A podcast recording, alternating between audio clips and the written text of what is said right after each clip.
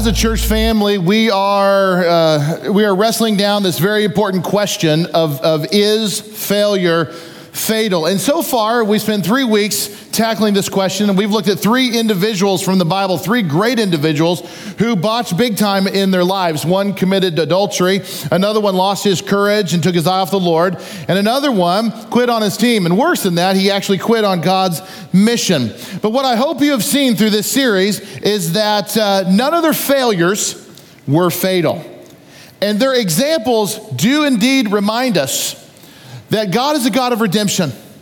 And, and God is a God who loves a good comeback story. And I know this room is full of comeback stories. I will tell you this that the three examples that we have looked at so far in this series, they all share something in common. And it's this they were all serving the Lord when they botched. And what I mean by that more specifically is that David and Elijah and John Mark were all quote unquote believers. They had answered God's call. They were trying to live their lives the way that the Lord wanted them to do, and they messed up. They botched. They needed repentance and forgiveness in their life. And that means something so significant to us today. That just like David and Elijah and John Mark, their botches happen as followers of Jesus, and, and, and so much of our botches do too. But God's grace and His redemption and His mercy is there for us. And I bring that up too because I try to remind you that David, Elijah, and John Mark and others in the Bible, they're humans just like we are. They're not perfect. And sometimes we read the Bible, we think that of these people like they're some kind of super believer. They never messed up. They're like the Avengers of the Bible, and they're not. They're just like us. And, and studying about their failure and their redemption, their comeback story, should energize us as well. Now, the individual we're going to study today, though, however, it's got a little different story, a little different than what's going on with Elijah, John Mark, and David, because his huge botches, they all happened before he was a follower of Jesus. So much of the ugly and horrible sins that he was involved with was before his conversion. But when he met Jesus, everything changed for him, which is just like us today. When we meet Jesus and when we met Jesus, everything changed in our lives. Because, why? Because when you believe that Jesus lived and he died and he rose again, that all those sins that we had committed, they can be washed away, they can be forgiven. And that is a powerful discovery that when we realize that Jesus paid it all on the cross, that he bore the punishment that we deserved the Bible speaks of that uh, in our lives as you have now been washed clean. You are whiter than snow, no longer stained by sin. How awesome is that? So, if that's what happens when you come to faith in Jesus Christ, then why are we going to talk about somebody who botched big time before they became a Christian? And that's a good question because doesn't that make it kind of a, a mute point? What does it matter what they did once their sins are washed away? And you are correct. But here's why this is important, and this is why this individual story is part of our Botch series. It's because every last one of us has this innate ability at times in our lives to allow the sins of our past, I'm talking about all that pre Christian, pre saved time of our lives. We have this ability at times to allow that stuff to still wreak havoc in our present walk with Jesus. And I've been a minister for a long time now, and I know how the church thinks. I know how, what a lot of people wrestle with, and I know this to be true. And there are no two Christians that are exactly alike when it comes to this. Some, this whole idea can be and affect their lives drastically, others just a little bit or none at all. And if you're part of the none at all group, praise God. However, I know there are many believers today who still wrestle down and have to work through the way they were before they met Jesus. And they wrestle with it on two levels. One, there's an intellectual level. And the intellectual level is the, the Bible tells me so level. I know the Bible tells me I'm forgiven. I know that the Bible tells me that I am saved and God loves me. Then there's an emotional component with our lives where we can, at times, struggle with this concept and confidence that God still loves me, that I haven't messed up so severely that God is not turning his back on me. Especially when those sins from our past and our former way of life still is bearing consequences in our present life and still is bearing some pain and suffering on the people that we love.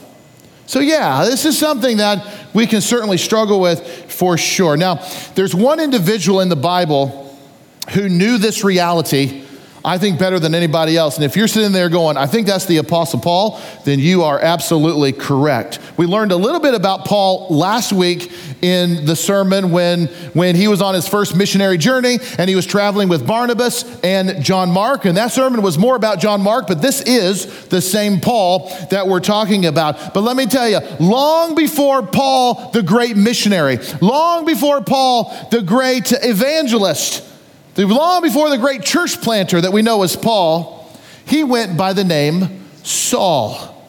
And he was ruthless towards Christians. That's right. Before he met Jesus, he tried to destroy what he would later come to love, and that is the bride of Christ, that is the church. Paul refers to his past, he refers to himself as the worst of sinners. And self admittedly, as you read the writings of Paul in the New Testament, he discusses with great amazement that God is even using his life, that God would have any use for him at all because of what he had done in his past. And just here as we get going in this, I just want you to know that Paul's life really does serve as a tremendous testimony that our, our, our past, that our past is, is part of our story that God can use to bring him glory and others to a saving relationship. Paul is the premier example that God can take something that was so bad and use it for something so good. We first meet uh, Paul, also known as Saul, and just want you to know if I say Paul and if I say Saul, I'm talking about the same guy. Think of it like this Saul is what he was called before he met Jesus, Paul is what he was called after um, he followed Jesus. So uh, look at it like this. So, Paul or Saul, forgive me, it's the same dude.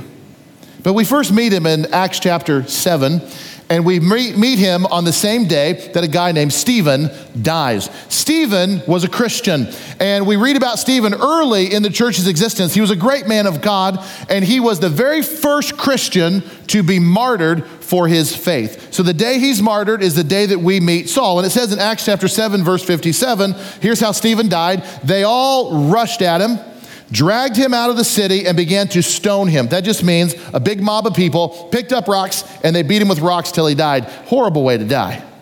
Meanwhile, the witnesses laid their cloaks at the feet of a young man named Saul. Now, what this clearly communicates is that Saul was right there in the thick of it. He was the one that gave his approval, or he was the one that they sought approval from to go ahead and finish Stephen off. So Saul was somebody who had already risen up to some level of leadership. He was in charge or was influential, at least, in the persecution of the church in these early days. And if you look at the very next chapter, chapter 8, verse 1, it says, Saul approved of the killing of him. That was Stephen. And on that day, a great persecution broke out against the church in Jerusalem. And all except the apostles were scattered throughout Judea and Samaria. And what you need to understand from this early days of Saul's life, he was one bad dude. And I don't mean that in a good way. He was a bad guy. And when he killed Stephen, the church scattered. They were afraid of Saul. They, they ran away and they fled from Jerusalem.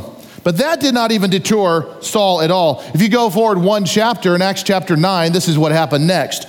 Saul was still breathing out murderous threats against the Lord's disciples. He went to the high priest and he asked him for letters to the synagogues in Damascus, so that if he found any there who belonged to the way, which is a reference to the church, whether they be men or women, he might take them as prisoners true to Jerusalem. So, just how bad was Saul's activity during this time? Well, let me tell you just how bad. Years later, long after he becomes a Christian, he is sharing his testimony. In fact, he will share it numerous times about this season of his life. And he says this in Acts chapter 22, verse 4. He said, referring to when he was a persecutor, he said, I persecuted the followers of this way to their death, arresting both men and women and throwing them in prison. There was another time Paul was standing before King Agrippa and he tells King Agrippa his story. And in Acts chapter 26, verse 9, he says, I too was convinced that I ought to do all that was possible to oppose the name of Jesus of Nazareth. And that is just what I did in Jerusalem. On the authority of the chief priest, I put many of the Lord's people in prison. And when they were put to death, I cast my vote against them. Many a time I went from one synagogue to another to have them punished, and I tried to force them to blaspheme. I was so obsessed with persecuting them that I even hunted them down in foreign cities. Do you understand? It wasn't just that he was an affirmative voice in the death of Stephen. No, no, no, no. It was much more than that. He pursued these Christians, he persecuted them to their death. This is a man who has blood all over his hands. Christians died because of the direct result of Saul's persecution of them. And that all changed in one singular day when he met Jesus on a road to a town called Damascus to persecute Christians. Acts chapter 9, verse 3 tells us about that moment. As Paul neared Damascus on his journey, suddenly a light from heaven flashed around him. He fell to the ground and heard a voice say to him, Saul, Saul, why do you persecute me? Who are you, Lord? Saul asked. I am Jesus whom you are persecuting, he replied. Now get up, go into the city, and you'll be told what you must do. The men traveling with Saul stood there speechless. They heard the sound, but did not see anyone. Saul got up from the ground, but when he opened his eyes, he could see nothing. So he, he was so he led him by the hand into Damascus. For three days he was blind and did not eat or drink anything.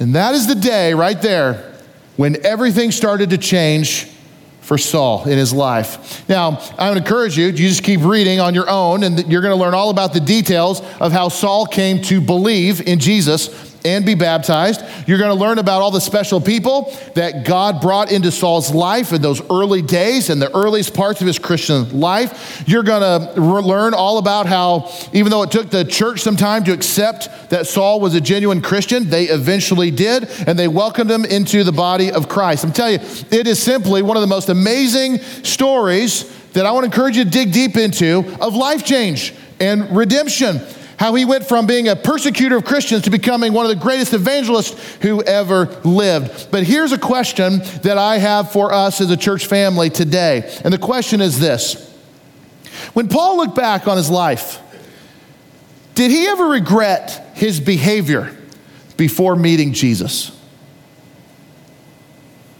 As he looked backwards, did he ever regret his behavior before he met Jesus? I mean, how could he not, right? How could he not? I mean, I, I, mean, he was a, a real life person with real emotions, and, and he was a man who was changed by Jesus. But how could he not have remorse and regret and have to weigh through a great number of things as he moved forward? Did, did, did Paul ever struggle moving forward in his Christian life knowing that he had hurt so many people? Now, the Bible doesn't specifically answer that specific question. But as I read the rest of the New Testament, I read everything that Paul ever wrote, which he authored a good port, port, part of the New Testament. I hope you know that. As you read all of it, it seems like he was very aware of how his actions had hurt people and how it impacted their family. Now, I have no way of knowing this, but I wonder I wonder this about Paul that after he became a Christian, again, I'm speculating here. I, I, I, try to be very clear with you when I'm doing the thus saith the Lord parts of the Bible, they're non negotiable versus what I think in my opinion. This is my opinion, this is what I think, okay? But I've speculated as Paul would travel, you know, he came back to Jerusalem a number of times and he interacted with the church and he worshiped with them and he taught them. And, and I wonder if at any time he encountered families maybe at a prayer time or a worship service or, a number of things that the Christians did in their communities, I wonder if he ever encountered a family that had been torn apart because at one point he had chased them down, broke up their family, and killed some of their family members. Do you ever think about it? I, mean, I think it was likely that it happened. Can you imagine the day that this could have happened that, that Paul is, in, is, is gathering with some Christians and he's in somebody's living room, and then in walks Stephen's children or Stephen's mom and dad. Hypothetically, Why couldn't have this happen? And there he's looking across the room and he sees lives that he absolutely destroyed back in the day. How could that not have been hard on him? How, how could that not have been a struggle for him knowing he had caused so much damage for people? Seems pretty clear from the New Testament that there were times that Paul wrestled with feelings of being qualified and worthy for the ministry uh, because of the things that he had done before he met Jesus. And I think it has a lot to do with circumstances, hypothetically, like I'm describing here. Like I said, the Bible doesn't tell us that, but how could it not have happened? And admittedly, I am reading between the lines, I'm drawing some conclusions, but here's what I think about Paul. I think that his past before he was a Christian weighed on him so heavily at times even though him, better than anyone else, was keenly aware that he had been saved by God's grace through his faith in Jesus Christ. Uh, Philippians chapter 3, he brings up his past in his writings, and he's talking about his upbringing and his education and his connections, and he brings up his past persecution activities. And he says this in chapter 3, verse 13. He says, But one thing I do forgetting what is behind and straining towards what is ahead. This is a statement made by somebody who had a lot of things that he wanted to forget. He goes, The one thing I've got to do is I got to forget the past and I got to strain towards what is ahead. He goes, I press on toward the goal to win the prize which God has called me heavenward in Christ Jesus. So, yes, if you want to know what I think, I think Paul had to wade through his past and figure out how he's going to move forward and have a great future in Christ Jesus. And I know right now in our church family, there are many people waiting through that very thing as well. At times, it can feel heavy, the things that we have done in the past and it can cause these burdens to be continued uh, ongoing in our lives. And these burdens that quite honestly the lord never intended for his church family to carry because he already carried that very burden all the way with him to calvary and he paid for it on the cross. So he never intended for us to carry that today. But man intellectually we know that's true. Emotionally that can be more challenging than what we might care to admit, especially when we're still living in the, the wake of some of those decisions. So, how does one not allow the sins of the past to hinder them from an amazing Christian life today? How do you do that? Well, no surprise here, but Paul actually does answer that very question. So if you got your Bible, please open to 1 Timothy chapter 1. We're going to be spending a few moments there. If you don't have a Bible, there's one around you, or you can look at the screen behind me. 1 Timothy chapter 1, he will answer that question, and he does multiple times in the New Testament. How do you move forward in this incredible life with Jesus without having your past so um, heavy a burden to carry? I'm going to share a passage of scripture with you that I think will be great encouragement to you today as a Christian. And it starts in verse 12 of chapter 1 of the book of 1 Timothy. This is Paul, okay? He said, I thank Christ Jesus our Lord, who has given me strength, that he considered me trustworthy, appointing me to his service. Even though I was once a blasphemer and a persecutor and a violent man, I was shown mercy because I acted in ignorance and unbelief. The grace of our Lord was poured out on me abundantly, along with the faith and love that are in Christ Jesus. Here is a trustworthy saying that deserves full acceptance Christ Jesus came into the world to save sinners, of whom I am the worst. But for that reason, I was shown mercy, so that in me, the worst of sinners, Christ Jesus might display his immense patience as an example for, the, example for those who would believe in him and receive eternal life. Now, to the King eternal, immortal, invisible, the only God, be honor and glory forever and ever. Amen. Isn't that powerful? Isn't that encouraging? And I wonder how many of you might be in this very room today because the Lord either needed you to know that or he needed you to be reminded of that. The very first thing that, that Paul says in our text is very revealing. And, and this is a key truth that every single Christian in our church family needs to own every day of your life. And it is this Jesus is the source. That comes out very clearly in what he's writing here about how does somebody move on without the, the weight of the past on them. He said, Jesus is the source. Do you remember? You see what? You can look at the text as I walk down through this. Paul thanked Jesus what? He said, He has given me strength. He had done it. Paul didn't have it, he did it. He has considered me trustworthy. He appointed me into the service for him. Friends, if it wasn't for Jesus, all of this that we're talking about today would be a moot point. We'd still be dead in our sins. We completely lost.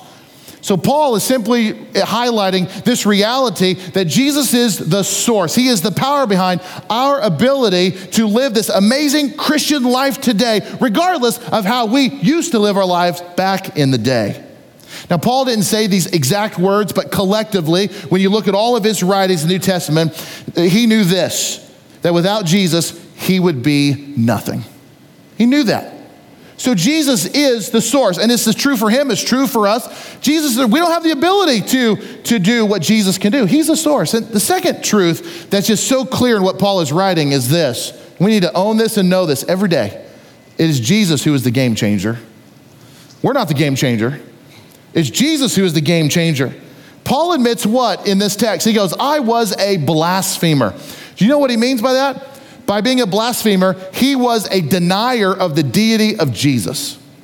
And not only that, he forced people to be blasphemers as well. He did everything he could to deny the deity of Jesus. And he also said, I was a persecutor. I persecuted the church. In other words, he used his position of leadership and his power physically to destroy the work of God. He was a blasphemer and he was a persecutor, and he admits that he was a violent man and that people lost their lives because of him. Yet, even with all of that in his life, he admits, I was shown great mercy. So, this is Paul. He is putting in writing what I believe are his thoughts and the process he had to go through to wrestle through his past to make peace so that he can move forward and walk with Jesus and live in harmony with these other Christians. There was absolutely no changing what he had done. He knows that. He cannot rewind the clock and not be a persecutor of the church and not be somebody that put people to death and not be a blasphemer. Just like you and I today, we cannot rewind the clock of our lives and change things no matter how desperately we'd like for that to be true. There is no such thing as a silver DeLorean that has a flux capacitor that can take us back in time.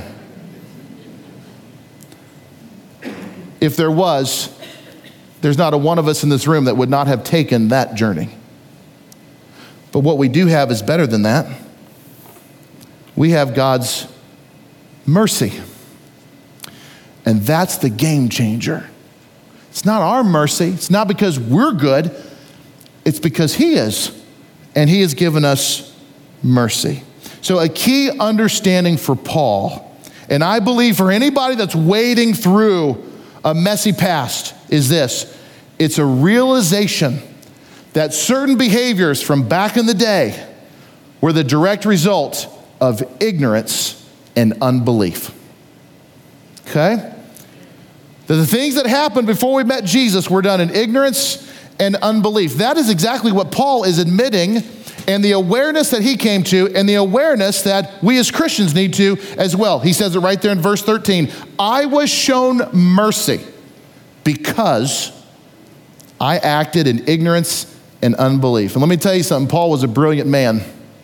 He was a well educated man. His achievements are listed all throughout the pages of the New Testament, yet he did not know Christ and he was acting out without the Spirit of God or his guidance in his life. And because he did not have the Spirit of God, he was not a believer, then his actions were a result of ignorance and unbelief. I'm going to show you a verse that may be brand new to you, but it might just change the way you understand and see things. It's in uh, 1 Corinthians chapter 2 verse 14, and this might just be an eye opener for you. And it just says this, the person without the spirit, in other words, an unsaved person. Saved people have the spirit of God in them. Unsaved people do not. So, the person without the spirit does not accept the things that come from the spirit of God, but considers them foolish foolishness, and cannot understand them because they are discerned only through the Spirit.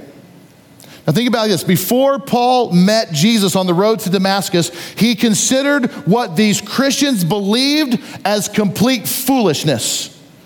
In his ignorance and in his unbelief, he concluded falsely, I might say, that uh, these are people that are a threat and they need to be stopped. He came to that conclusion because he was an unsaved, ignorant person who did not have the Spirit of Christ in his heart. And so his actions followed that ignorance, that unbelief. Friends, we've been given great mercy too because we used to be ignorant of the truth. Every last one of us at some point was ignorant, just like, like Paul. The things we did before we met Christ, regardless of how heinous or dark that they may be, that does not stop the Lord's mercy, nor should they be chains connected to our eyes that are now open, life with Jesus. Do you remember the words of Jesus on the cross? He's hanging there, a sinless person, and he says, Father, forgive them do you remember Luke 23, verse 34? Father, forgive them, for they do not know what they are doing. They're acting in unbelief and ignorance. It's not the Spirit of God that's right, it's ignorance and unbelief. And Paul said, I was an ignorant unbeliever, and that's why I was given mercy. You know, I'll tell you, it's really easy. I do get very frustrated when I see the direction that so many people are choosing in our world today. But you got to remember the person without the Spirit of God in their life is going to see the things of God as foolishness. And I wonder, how are we going to change the trajectory of our world? Because there's so many things in our world that, man, they're just heading the wrong direction. They're moving away from the Lord. What is the path that's actually going to turn this thing around? And I, I want to tell you what I think. I don't think the answer is going to be found in picket lines and ballot boxes. Although I value each of those things. As an American citizen, I value those rights and I will fight for them. But the greatest good and the lasting impact that's going to be made in our families or in our communities or even our nation and our world is going to be through the disciple making efforts of Christians. It's going to come through the church. Go and make disciples. Those are the last words of Jesus. It's known as the Great Commission. We've been given our marching orders. The marches we do is into a lost territory to win people to Jesus. You want to change the world? Make more disciples. And be the best Christian you know how to be. You know, unless you've been um, living, unless you've been living off the grid the last couple of weeks, you know that our nation is in an uproar right now. And there's no doubt you're aware of the potential Supreme Court decision that everybody's waiting on pins and needles to hear about Roe v. Wade. And I'm not going to mince my words with you today at all when I say this, that I have no idea. I absolutely have no idea how anyone can claim to be a follower of Jesus and support abortion. I, I, I don't know. I can't see it. From my point of view, they're two completely contradictory positions that will never mesh. And our land is full of protest over this right now. There's so much noise being made. What are we seeing? I want, I want you, I want to encourage you, the church family, to see everything through biblical lenses. To, to not see the world so much through I think, but what does the Bible say? And, and what does the Bible teach us? What are we actually seeing here? What we are seeing is a world full of people who have no idea what they're doing as it relates to their Creator in heaven. Why does it feel so anti Christian? Why does it feel so anti God and wrong? It's because we are living in a world full of ignorant people. They are ignorant of the ways of the Lord because the Spirit of God is not present in their lives and it shows. Christians say things like this the moral compass is broken. Can I tell you what they really mean when they say that? What they are really highlighting is that there is so much evidence in the world that the majority of the people in our country are living without the Spirit of God in their lives, and it shows. So sadly, changing laws will not change people's hearts. Because Jesus is the game changer, not us, not laws, not the ballot boxes. It's just making more disciples. Changing people's lives for Jesus is what changes the trajectory of our families, communities, and our world. And only the Lord can do that. So, the greatest work that the church can be involved with is the making disciple work, the Great Commission. And as long as I'm the pastor of this church, that is going to be the primary focus of the New Life Christian Church family. We're going to be disciple making, evangelistic church because that is what makes a difference in this world nothing nothing else.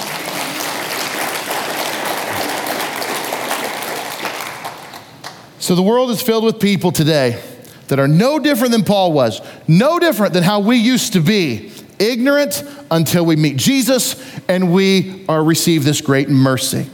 So Paul rightly discerned his ignorance as he processed moving forward with Jesus.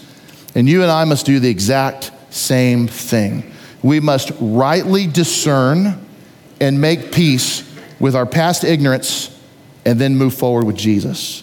Paul's words forgetting what is behind and straining towards what is ahead. We are a church that believes wholeheartedly that God cares more about where you are going than where you have been.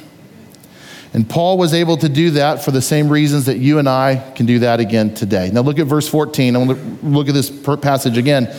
He could do that because, verse 14, the grace of our, the Lord was poured out on me abundantly, along with the faith and love that are in Christ Jesus. So, not to sound redundant, but the greatest thing that ever happened to any of us happened on the day that we met Jesus. Our eyes were opened, and we took our first steps into a brand new life. We moved from ignorance and unbelief into the grace of our Lord that was poured out for us, his great mercy. Look at verse 15. Christ Jesus, Paul says, came to save the came to the world to save sinners. Friends, we must never take our eyes off this reality. Jesus came to save sinners, of whom he says, I am the worst, for all the reasons he's already listed out for us. But for that very reason, I was shown mercy so that in me, the worst of sinners, Christ Jesus might display his immense patience as an example for those who would believe in him and receive eternal life.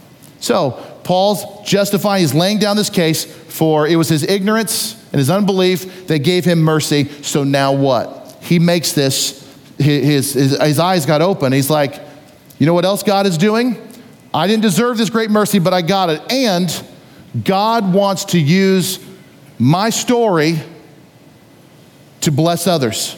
God wants to take where I've been and the bad choices I've made and use that to be a model and an example for the great patience of our Lord and his desire that more and more people would come to know him. Friends, the Lord didn't die on the cross and then raise to life so that you'll be forever chained by the choices you made when you lived in ignorance and unbelief. No way. But it is your story. It is your story that God can use as a testimony to help others receive eternal life. I'm going to challenge you to do something today. It's totally up to you, but I challenge a lot of people to do this. I'm going to challenge you before you go to bed tonight to sit down at your computer or with a piece of paper, and, and I want you to write your story. And some of you are like, there's not a hard drive big enough to contain it, Pastor. It's okay. Start to write your story. Paul did it many times in the New Testament. He unpacked some painful parts of his life to point people to Jesus today. And I believe in my heart, one of the most healing things that you could ever do is to share your story to bring that which was in the dark into the light and let the light of Jesus shine on it for his glory. I love what Daniel shared to King Nebuchadnezzar one time in Daniel chapter 4, verse 2. He said to the king, It is my pleasure to tell you about the miraculous signs and wonders that the Most High God has performed for me. It's my pleasure to tell you about our God. Peter said it a little differently in the New Testament. First Peter chapter 3 verse 15 he says, "But in your hearts revere Christ as Lord. Always be prepared to give an answer to everyone who asks you to give a reason or give the reason for the hope you have. But do this with gentleness and respect. Christians forget that last part, by the way, a lot. The gentleness and respect.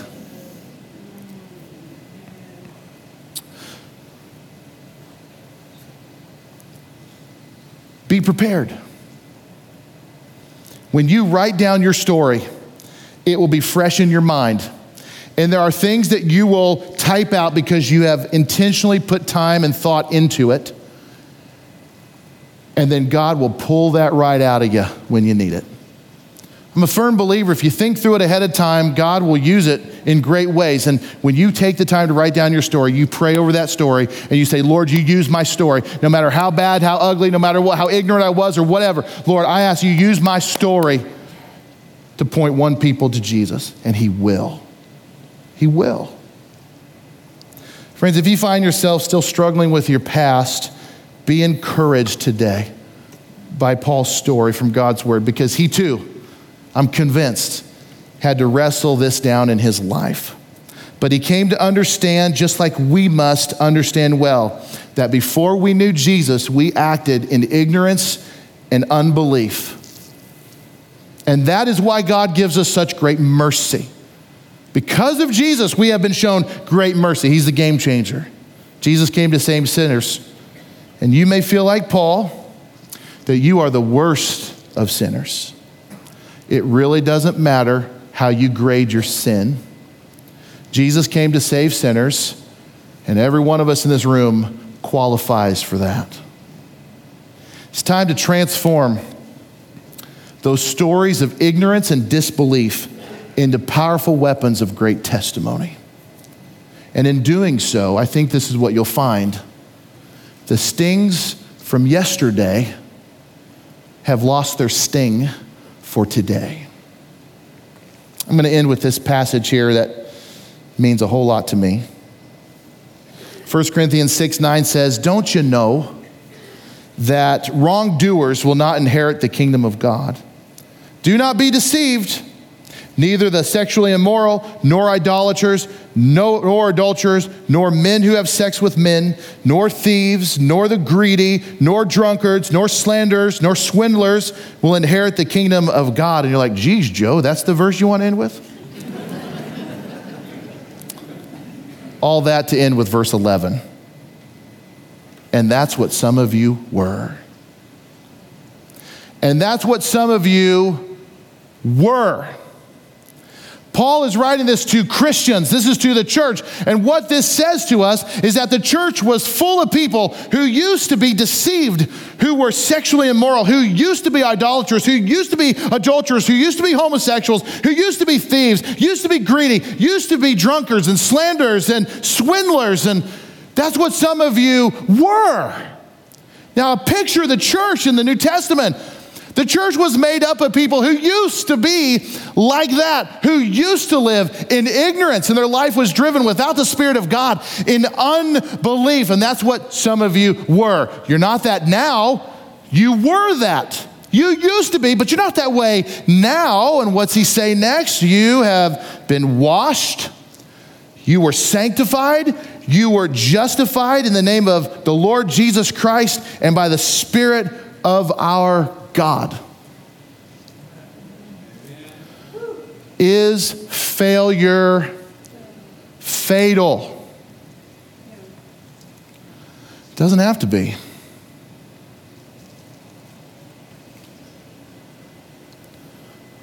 Abortion isn't fatal.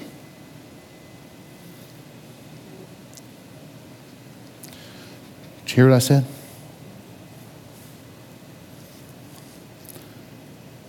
Abortion isn't fatal.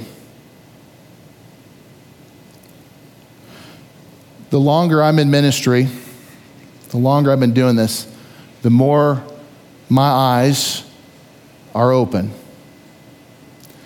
And just how close to home that conversation is for us. More people than you would ever know have walked this journey We have an incredible ministry here at our church called Rise Up. And it is specifically an abortion recovery ministry. And I want to encourage you to look that up on our app, on our website, call the church office, give me a call. I'd like to connect you with some people in our church who want to help you free yourself from the chains of your past and to put down the burden that the Lord already carried for you to Calvary.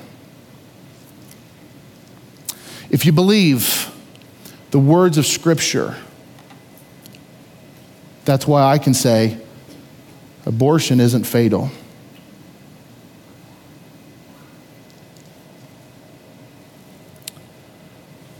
But you may need some help. And we'd like to walk this journey with you. And we can help you. Because Jesus is the game changer. I could say a lot more. And I feel like I should, so I don't, so I'm not misunderstood. But you have children in the children's ministry. And I need to be done. Friends, I'm going to, God loves you very much. And every last one of us has to wrestle through where we've been and see clearly where we're going. Jesus is the source, He's the game changer. He is the reason that we have great mercy. And you may feel like you're the worst of sinners. You're not. If Paul can be saved from what he has done, there's not a one of us that can't be as well. Dear gracious God, I thank you for your holy word. And I'm so grateful, Lord, that there is not a one of us that is so far gone that we can't be the recipient of such mercy.